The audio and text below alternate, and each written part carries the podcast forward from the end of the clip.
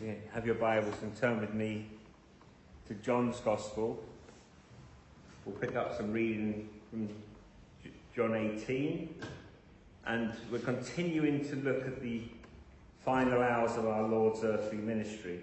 If you're with us this morning, we were with Jesus when he was on trial before Caiaphas. We looked at the two parts of his religious trial in the house of Annas and then the house of Caiaphas, the high priest, the more formal hearing before the Jewish ruling council, the Sanhedrin. We know, of course, from John, John 11, 53, that the trial before Caiaphas was just for show, because the Jews had already determined to kill Jesus. The verdict of death was a foregone conclusion. It was a sham. It was a complete and utter fraud. But the only problem was that under Roman imperial law, the power to execute someone didn't belong to the Sanhedrin, the Jewish ruling council. For the death sentence, they had to go to Pontius Pilate. And so, beginning in John 18 and 28, running through to John 19, 16, which is our passage for this afternoon, we have the second of the two trials of Jesus. The first was that religious, ecclesiastical trial, but now we have a civil trial, a secular trial before the civil authorities. And what is really striking as you read through this section of John's Gospel is the distinct impression that you, there are two trials taking place at the same time. Certainly, there is the trial that is in the story. The shameful trial of Jesus of Nazareth, where Caiaphas and his cronies drag him to the praetorium, the seat of imperial government in Palestine. And as we watch Pilate interacting first with the Jews and then with Jesus back and forth between his accusers and the accused, we begin to realize that there's the trial in the story, the trial of Jesus, but the story itself is a trial. And it isn't that Jesus is in the dock as the accused, but it's Pilate, Caiaphas, the leaders of the Jews who face prosecution before the tribunal of Almighty God. So do work through this. Do keep that in mind. So we'll consider first of all the indictment, and that's John 18, 28 to 32. Then the witness, John 18, 33 to 38. Then the deliberation, that's chapter 18, verse 39 through to 19, 12. Then the verdict, 19 to 39 and the possibility of clemency, John 18, 39 to 40. Let's pray before we read the text together. Almighty God, Heavenly Father, would you open our eyes by the mighty work of your Holy Spirit? Pray that you'd unstop our ears and take away our hearts of stone and give us hearts of flesh. Father, plough up the stony ground so that the seed of your word would be planted in our hearts this afternoon would bear much fruit for your glory. In the name of the Lord Jesus, Amen. So John 18 verse 29, so Pilate went outside to them and said, What accusation do you bring against this man? And they answered him, If this man were not doing evil, we would not have delivered him over to you.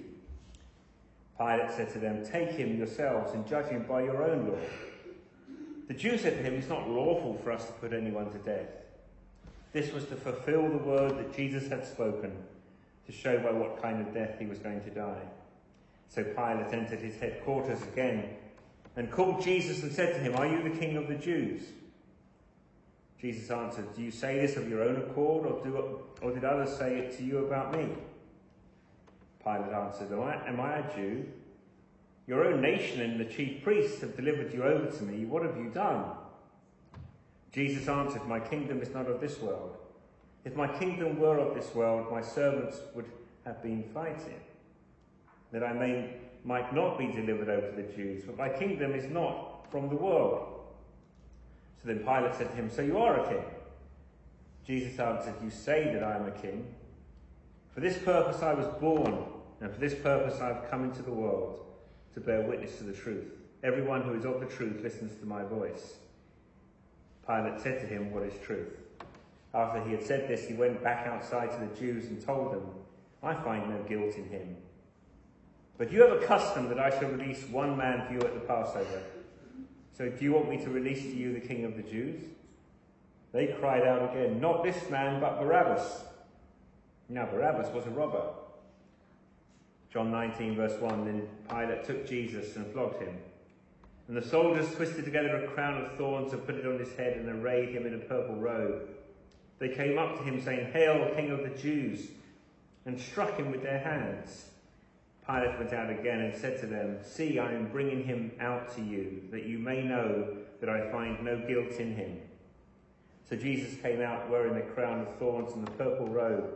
Pilate said to them, Behold the man. When the chief priests and the officers saw him, they cried out, Crucify, crucify him. Pilate said to them, Take him yourselves and crucify him, for I find no guilt in him. The Jews answered him, We have a law, and according to that law, he ought to die because he has made himself the Son of God. When Pilate heard this statement, he was even more afraid. He entered his headquarters again and said to Jesus, Where are you from? Where are you from? But Jesus gave him no answer. So Pilate said to him, You will not speak to me? Do you not know that I have the authority to release you and the authority to crucify you? Jesus answered him, You would have no authority over me at all unless it had been given you from above. Therefore, he who delivered me over to you has the greater sin. From then on, Pilate sought to release him. But the Jews cried out, If you release this man, you're not Caesar's friend. Everyone who makes himself a king opposes Caesar. So when Pilate heard these words, he brought Jesus out and sat down on the judgment seat at a place called the Stone Pavement, and in Aramaic Gabbatha. Now it was the day of preparation of the Passover. It was about the sixth hour. He said to the Jews, Behold your king. They cried out, Away with him, away with him, crucify him. Pilate said to them, Should I crucify your king? The chief priests answered, We have no king but Caesar. So he delivered them over to them to be crucified. So they took Jesus. We thank the Lord for his holy and inerrant word. So, first of all, the indictment. It seems like the ordeal we were looking at this morning in the home of Caiaphas, the high priest, had lasted all night.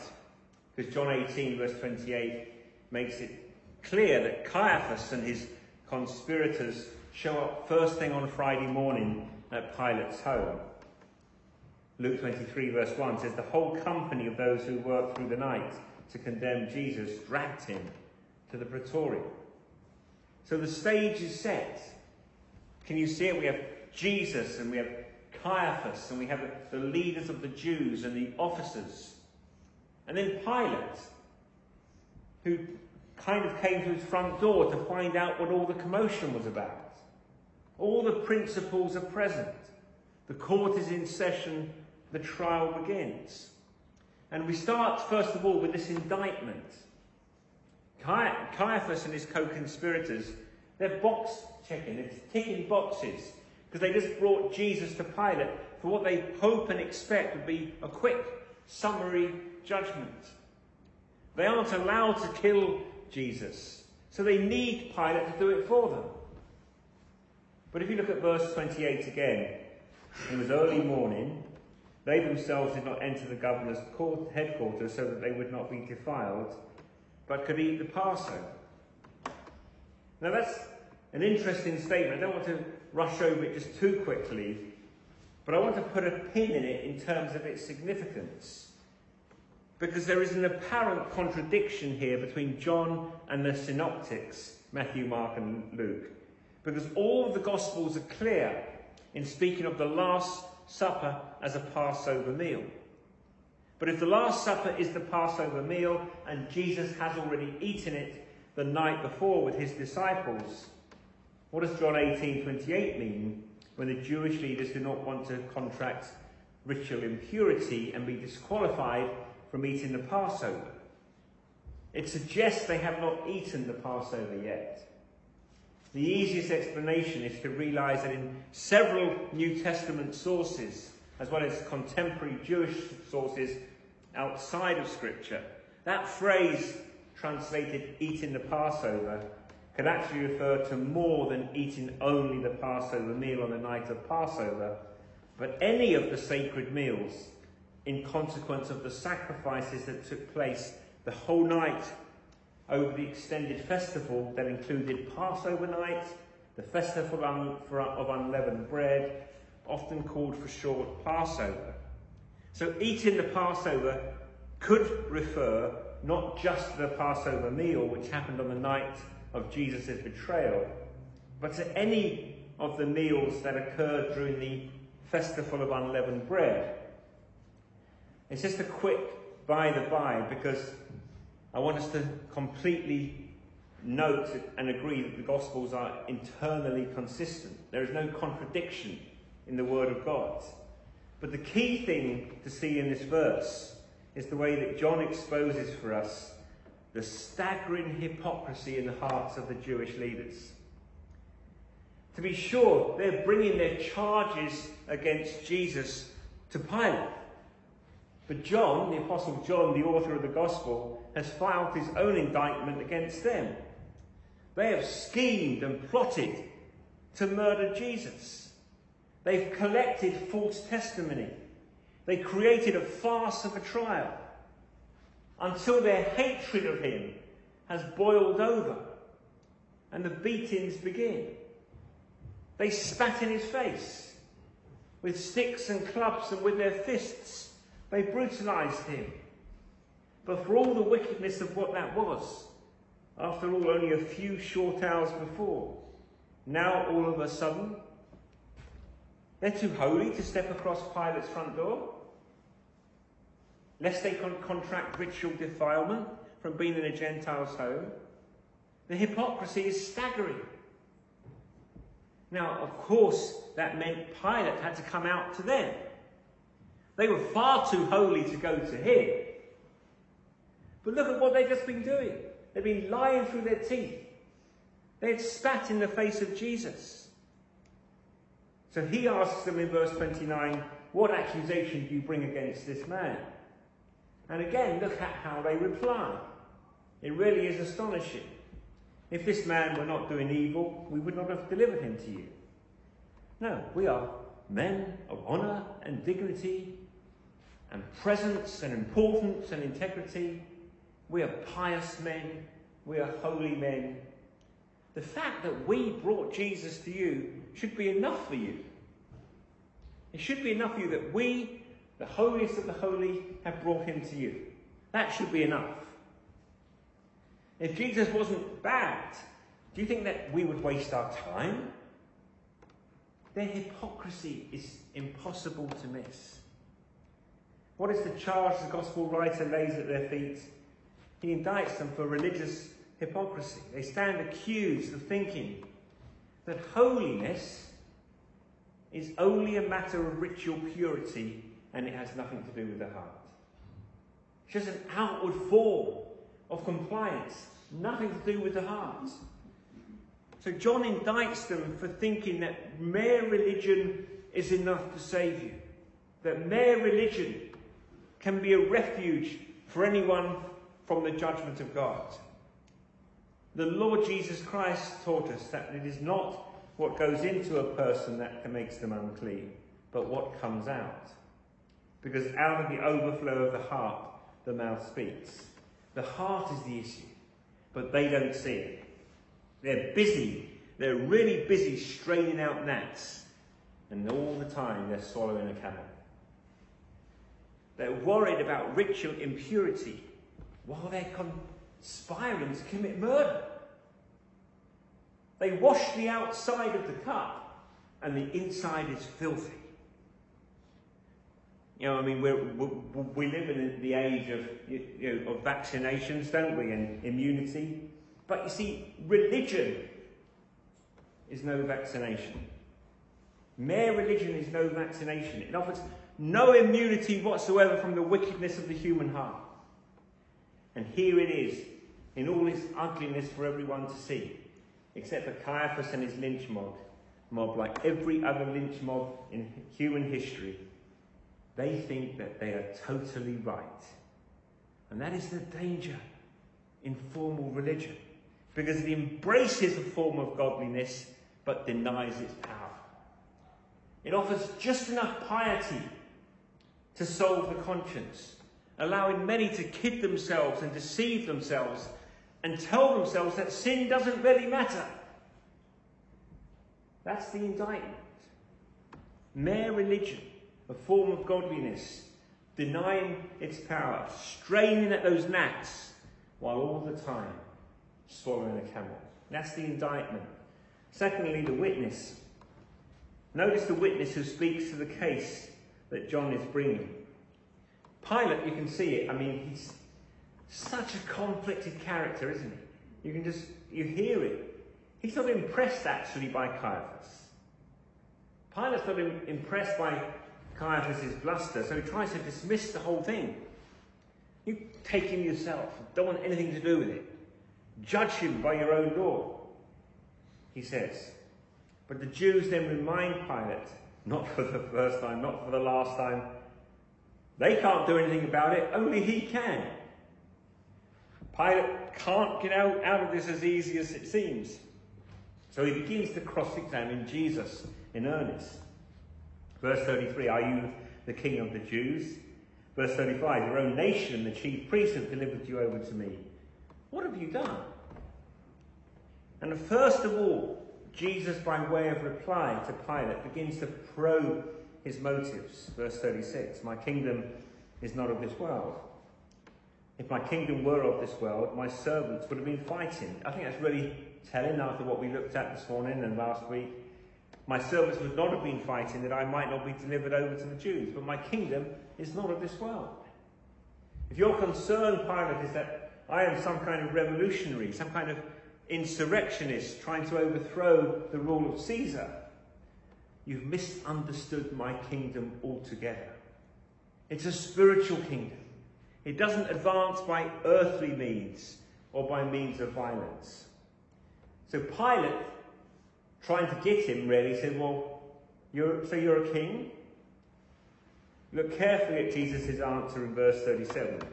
Jesus said, You say that I'm the king. For this purpose I was born, for this purpose I've come into the world.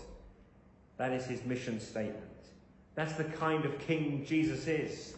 This is the nature of the kingdom he brings. This is how it will advance in the world. I've come into the world to bear witness to the truth. Everyone who is of the truth listens to my voice. Jesus is on trial before Pilate, but he doesn't act like he's the one on trial at all. He acts like a witness, bearing testimony in the prosecution of the Jewish leaders and of Pilate himself. I have come into the world to bear witness to the truth. Jesus' kingdom advances through the truth. What did Jesus say? I am the way, the truth, and the life. He is the Word made flesh. He is full of grace and truth. He rules over all who listen to the truth. Verse 37 Everyone who is of the truth listens to my voice. Pilate's famously rhetorical reply, What is truth? drips with cynicism and dismissal. He has no time for truth. He has to deal with the, the political reality. And he knows that he is in a precarious position. How is he going to navigate the shrill demands of the Jewish leaders in the middle of Passover? The city is packed for the festival. Religious fervour is high. Tensions with Rome are profound. You can almost see him rolling his eyes and laughing in disdain and shaking his head at all this talk of truth. And yet, with all the cynicism notwithstanding, his question sounds remarkably contemporary to our ears. What is truth? After all, we don't ask anymore, is it true, do we? We don't say, is it true? What do we say now? Is it true for me? Not is it true, no, is it true for me? Truth has become relative, can mean something different to somebody else. It's malleable and personal. And that was clear, wasn't it, when Oprah Winfrey said to Meghan, It's your truth. It's your truth.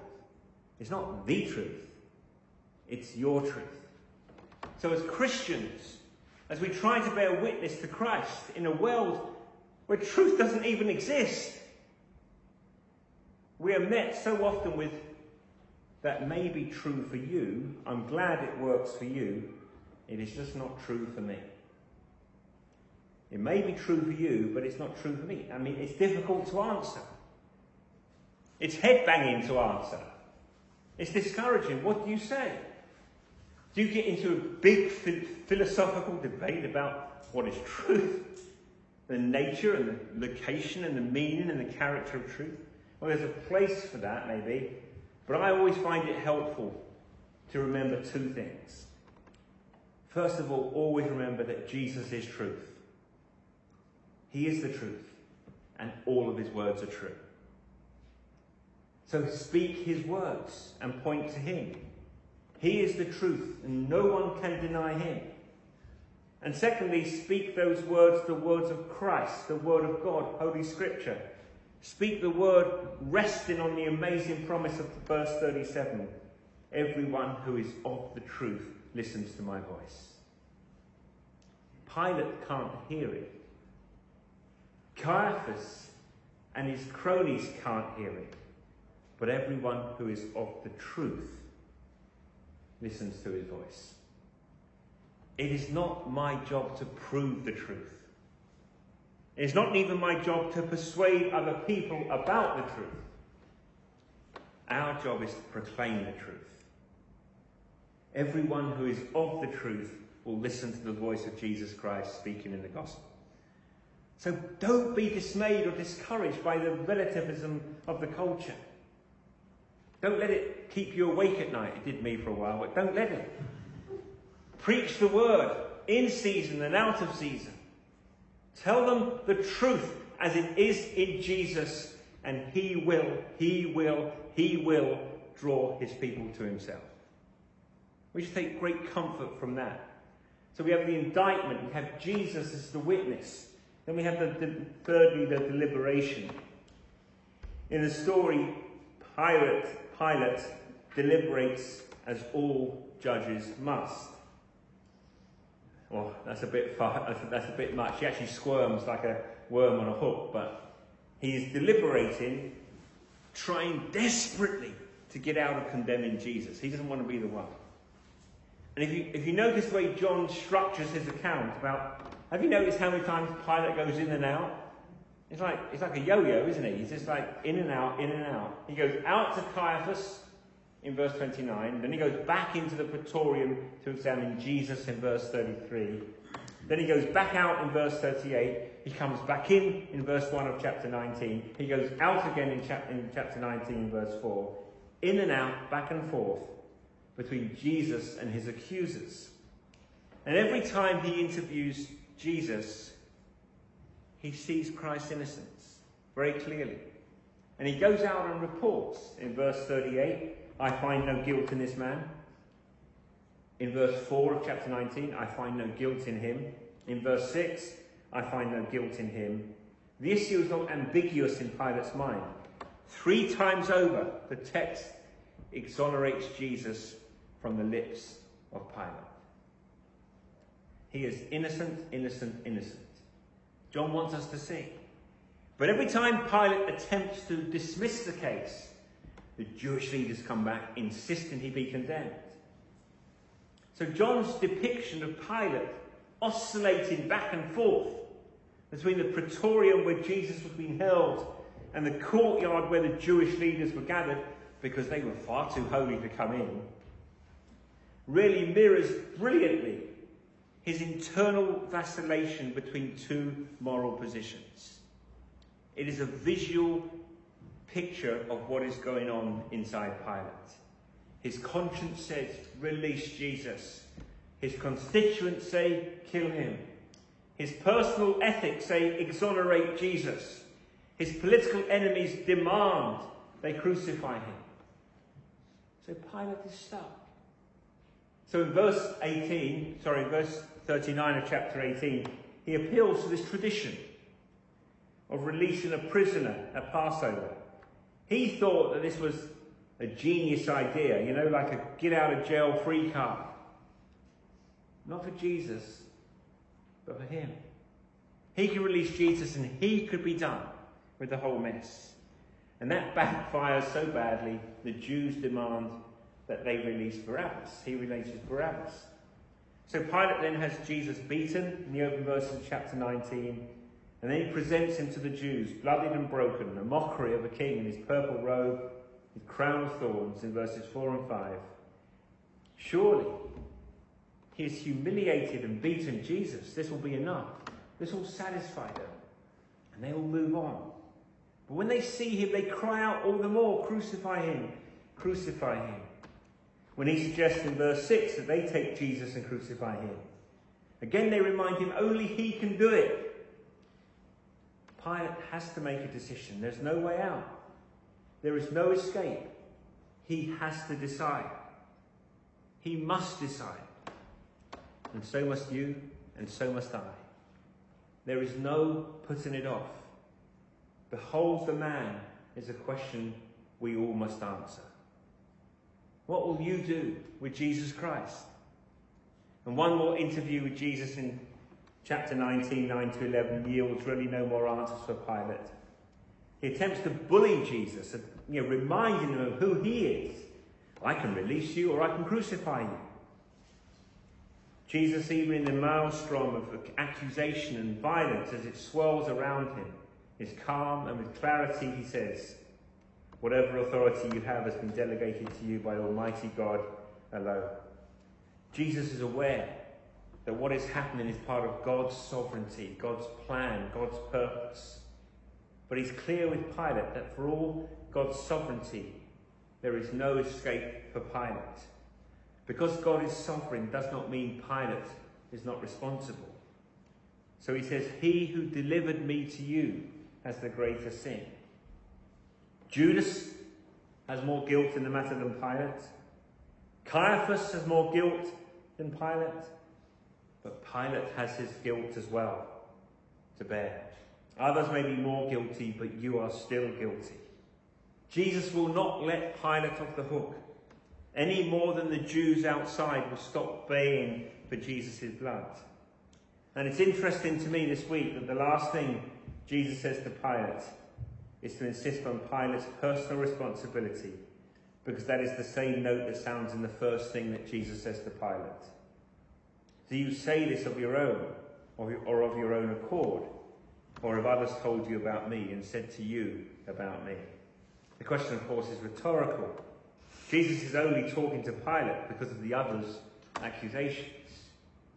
But what Jesus is pressing on Pilate is the obligation to deal personally, seriously with the claims of Jesus and his mission. Who is he? Make up your own mind, Pilate, who I am and what you will do with me. He cannot hide behind his office and say, I am only doing my job. How many times we hear that? If not me. I have to do this. He cannot appeal to God's sovereignty as an excuse, as if divine providence had robbed him of personal responsibility. He cannot coerce the chargeable confession from Jesus to make his life easier. It became apparent to Pilate there's no way out. There's no way to avoid the demand that Christ makes of him that Christ makes of every single one of us. That Christ makes of everyone. What will you do with Jesus? What will you do with Jesus? According to John 19, verse 8, as the reality dawns on Pilate, he is overtaken by fear. And the fear proves to be a stronger voice than his conscience. He rejects Jesus. He denies Jesus. He condemns him. He does the easy thing, the safe thing, but not the right thing. So, in consequence, to this day, Pilate is known by the whole world and millions of Christians as well who know the words of the Apostles' Creed. The churches for ages have thundered out the sentence I believe in Jesus Christ who suffered under Pontius Pilate. His name is infamous. He, he is remembered in history for having made the wrong choice. So, which way will you choose? Will you make the right choice? And then the verdict.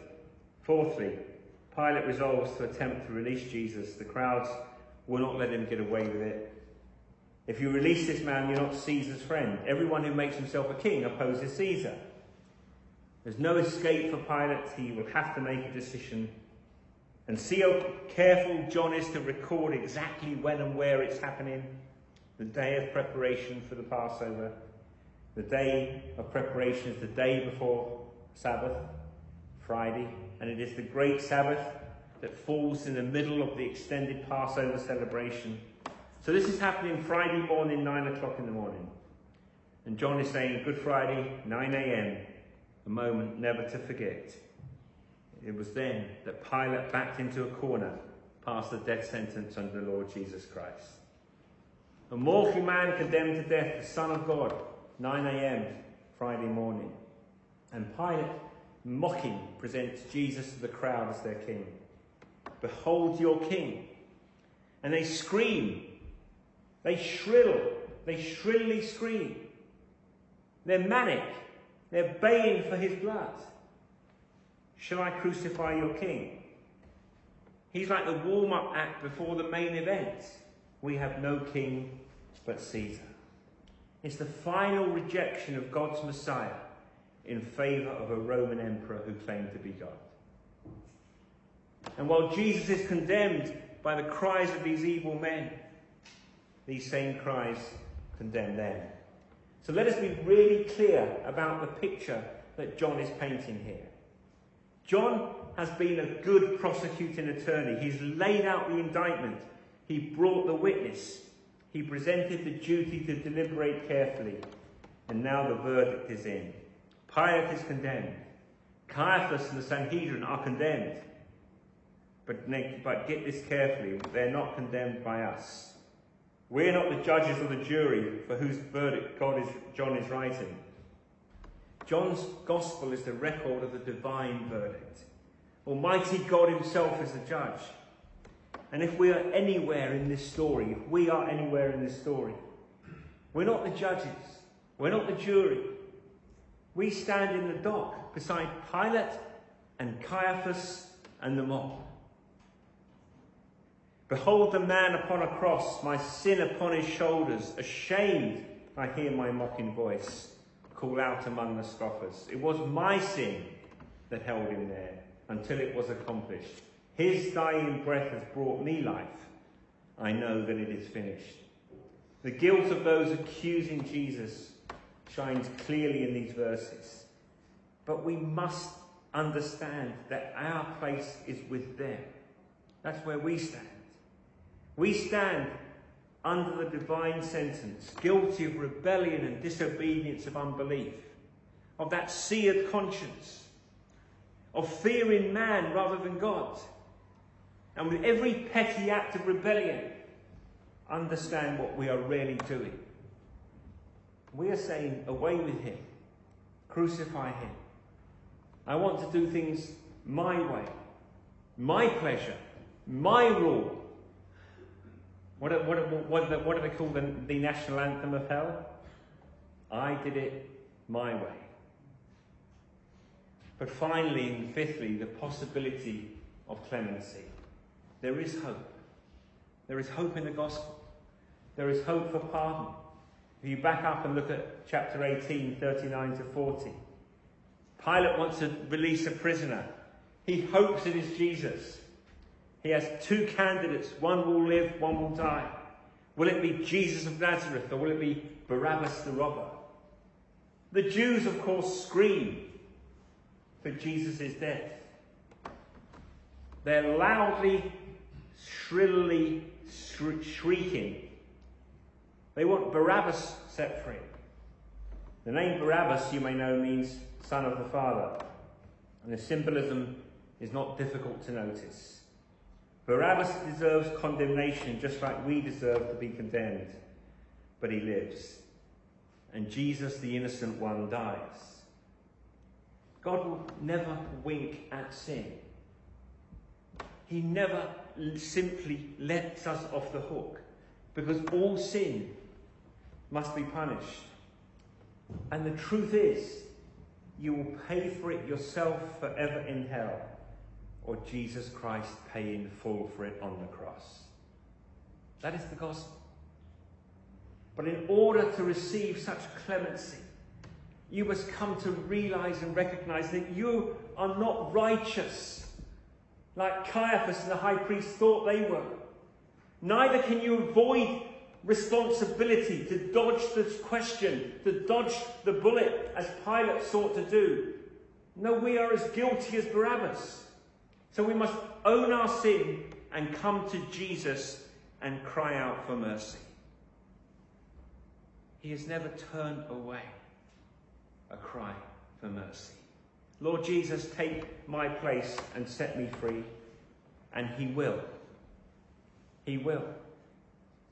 So, so this week, as we contemplate what Christ has done, that Christ, the innocent one, died, my prayer is that you all realize that He died for you.